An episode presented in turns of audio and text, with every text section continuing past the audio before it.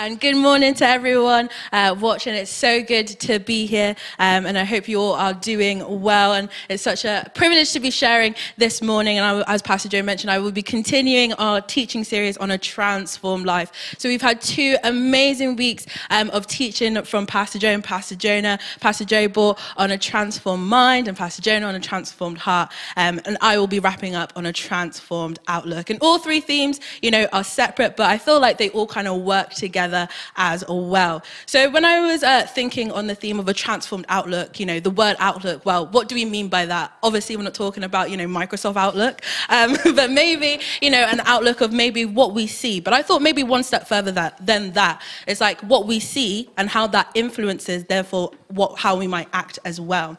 So when I'm talking about a transformed outlook, we're also talking about a transform and change attitude as well.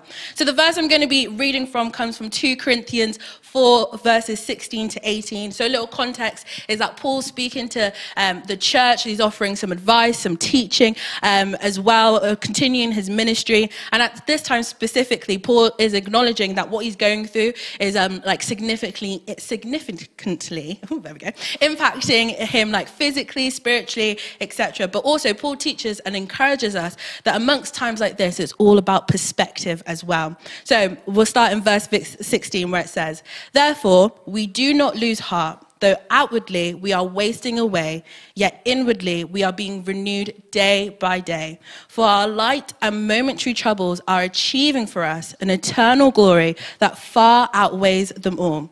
So we fix our eyes not on what is seen, but what is unseen. Since what is seen is temporary, but what is unseen is eternal." So for the next couple minutes, I'm just going to be sharing some observations about what, what a transformed outlook brings. So my first um, observation is that a transformed outlook is a constant process. In verse sixteen, it says, "Therefore we do not lose heart, though outwardly we are wasting away, yet inwardly we are being renewed day by day." I think the thing with transformation, you know, we, it isn't a one-time thing. Transformation is no small feat. It's a, it's a marked change. It's like going from one state to another.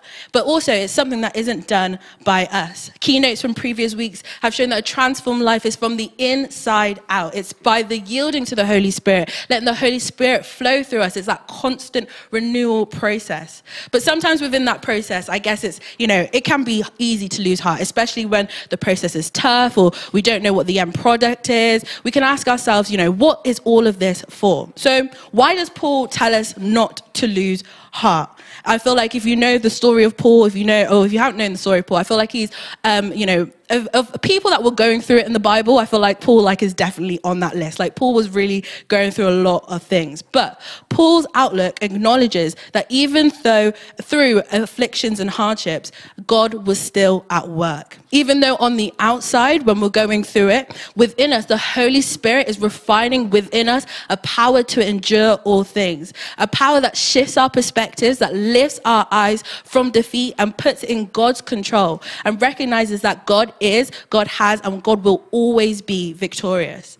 Sometimes we've got to remind ourselves about what this verse is saying, that the battles we face on the outside do not prevail over and do not stop the inward renewal that God is working within our hearts. Applying this to a transformed outlook, I feel like this helps us recognize the fact that we are always constantly growing from the inside as well. And I feel like that kind of takes the pressure off for us, you know, thinking that we all have to have it all together or kind of know it from the start.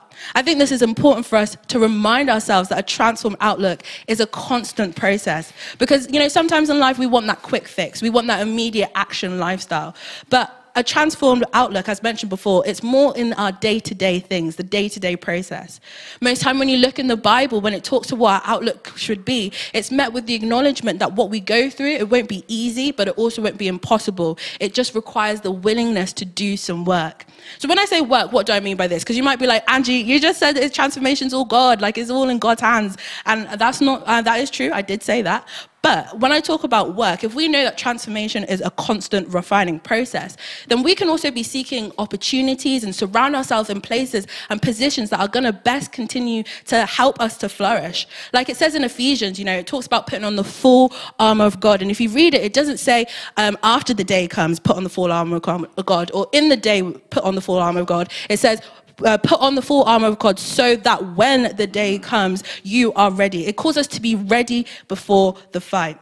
If you think of it like a race, I mean, I don't run, but if you do, uh, if I wanted to, you know, one day do a marathon, I wouldn't just train one day, then turn up on the day thinking I'm going to, you know, do very well. I probably wouldn't even make it ten minutes, let's be real. Um, but you wouldn't turn up to something unprepared. You turn up, it's the day-to-day principles, it's the day-to-day disciplines that get you the success. And equally, I guess, if we want to live a life to its fullest, you know, united with God, aligned to His will, then us recognizing that transformation Transformation is a process, and a transformed outlook isn't a one-time thing, but it happens in our day-to-day. Yes, God is renewing us every day, but we can also be building on our day-to-day foundations and equipping ourselves not to lose heart, but endure the process as well. So this kind of leads me on to my second uh, point. So we have the process, and most times in a process, you also have um, a focus, and that's my second point. A transformed outlook has a focus. And I feel like focus is good because it lets us, you know, feel anchored to something. It gives us a purpose to go for. So in verse seventeen, it says, "For our light and momentary troubles are achieving for us an eternal glory that far outweighs them all." I take two things from this verse. On one hand, it's all about perspective. Do we have a moment perspective, or do we have an An eternal perspective? By having a transformed outlook, we are reminded that our tough moments, once measured, are nothing compared to the eternal glory that awaits us. The whole idea that this too shall pass, what is one moment in the grand scheme of eternity? But I guess then, how do we stay uplifted? Because, you know, at times this can be easier said than done, especially when the outside circumstances are looking bad. And I think that's, I think that's why it's so interesting that Paul says that even in our troubles, glory is still being produced. Paul is saying in this verse, well, not even even in this verse, but most of his teaching, that, you know, he is going through it at this time. Like, he's saying that in light of his momentary trouble, so he's talking at that time, but he's also saying that he's going through it, we will go through it. But let's not forget, above all, the things of God are good. You know, God is good all the time, and all the time, God is good. However, on the other hand, knowing all of this doesn't mean then we just sit around and wait out the clock um, and be lazy. I feel like a transformed outlook gives us a purpose, gives us a focus to keep going for. Maybe it can encourage us to continue to strive to live a life of faith. When I was thinking of this verse and, you know, thinking of that eternal perspective, I don't want my earth moment to be wasted in the land of fear when I could have had faith, wasted in the land of bitterness when I could have had joy, wasted in the land of laziness when, you know, God has always already given us such purpose and vision. I feel like another thing I find so, so encouraging is that I look in this room and I'm so inspired to see so many people here this morning, you know, serving God. But knowing that there's so many people here, and I've heard so many stories of people that have gone through hardships, gone through struggles, gone through difficult times. But as I said, what is so encouraging, what is so inspiring is that despite what people have gone through, it's never limited them from letting God use them to their full potential. I feel like people in here, they probably have every excuse to probably not be here on a Sunday morning. Maybe you have an excuse not to be here on a Sunday morning because of your difficulty. But can I encourage you that God can still use you? It's never too late. Don't let a misguided perspective hinder you from where God is trying to take you. What inspires me is that despite our struggles, it doesn't limit God's power, and it doesn't limit God's presence in our lives as well. A transformed outlook also recognizes that this earthly moment is still something that we have to live through. So then, how do we not let our, uh, our struggles act as distractions of the good things that God has for us?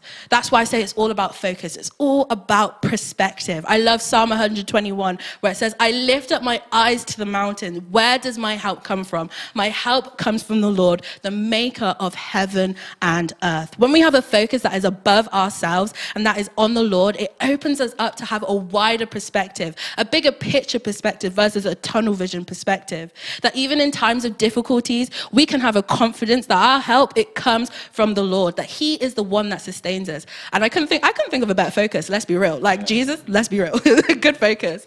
I think one of the things that this verse is teaching us is that it's about having an eternal perspective in our earthly moments. And that kind of, like, I guess, like, leads nicely onto my third point. It's like I wrote this. But my third point is knowing that, you know, Transform Outlook is a process, and in that process we have a focus. And I kind of alluded to it in my second point, but a, a, a Transform Outlook has a focus that is on Jesus. In verse eighteen it says, so we fix our eyes not on what is seen, but what is unseen, since what is seen is temporary, but what is unseen is eternal. Or I like how it puts in the Message version, there's far more here than meets the eye. The things we see now are here today, gone tomorrow, but the things we cannot see now will last forever. So why should our focus be on Jesus? Because as it says in this verse, that the things of this world are temporary, like money, job, status, validation, you know, the superficial things. And I'm not saying it's bad to, you know, how, like have those, because, you know, some, we need a job, we need money to finance our way through the world. But most of them, th these things are temporary, and temporary things only provide temporary satisfaction. But you know what? A life in Jesus, that is a life of abundance. That is life to fullness. That's a life of extravagant love, extravagant generosity. It says that Jesus came and died so that we can have life in him. Fixing our eyes on Jesus keeps the main thing the main thing. It allows our perspective to become so immersed in him. So when we turn, or in turn, when our, our perspective is immersed in God, sorry, um, everything we say, what we value, what we do um, is impacted as well. I feel like this is a final encouragement in terms of these verses in regard to the attitude we have in life. Again, touching on the point of an eternal perspective, as mentioned before, but it allows us to have a faith perspective too. Yes, let's be real. The, the scene can be over, overwhelming. The scene can be things like our doubts, our worries, our fears, the obstacles that have been placed in front of us. But when we have Jesus as the focus, by accepting him into our hearts, living our lives for him, living lives of faith, we know that, you know, faith, it says in the Bible, is the confidence in what we hope for and assurance about what we don't see. Yes, faith is unseen, but faith isn't blind. It's a trust that is based on what we know of God, but also relying on him for the things we don't know as well. Yes, I might not know what's going on, but I can have a trust, a confidence and assurance that God is in control. We have, we can accept that it's not us, but it's on God. I know for me, in a personal note, and I've shared this before, but last year I graduated um, in the summer, and obviously we all know the current, current climate of the world. You know, finding a job and living life, it was all thrown, thrown in the air. It's been a roller coaster of emotions, and uh, at times myself, well not at times, like during the season, my circumstances have not always looked as favorable.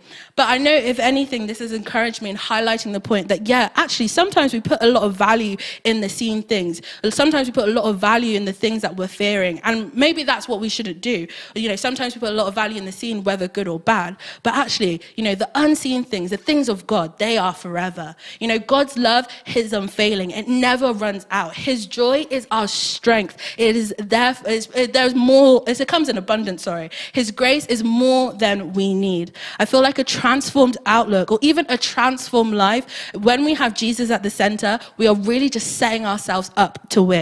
And I feel like, to bring this to a close, I feel like, you know, for the past couple of weeks, obviously we've been talking about a transformed life. Everything is uh, going towards a transformed life. I feel like it's about that constant renewal. It's that process. It's about allowing God to do what we cannot do. It's about lifting our eyes and focusing on God. And I feel like when we make God the focus and we lean into what he really has, that he He has the power to change and transform our lives.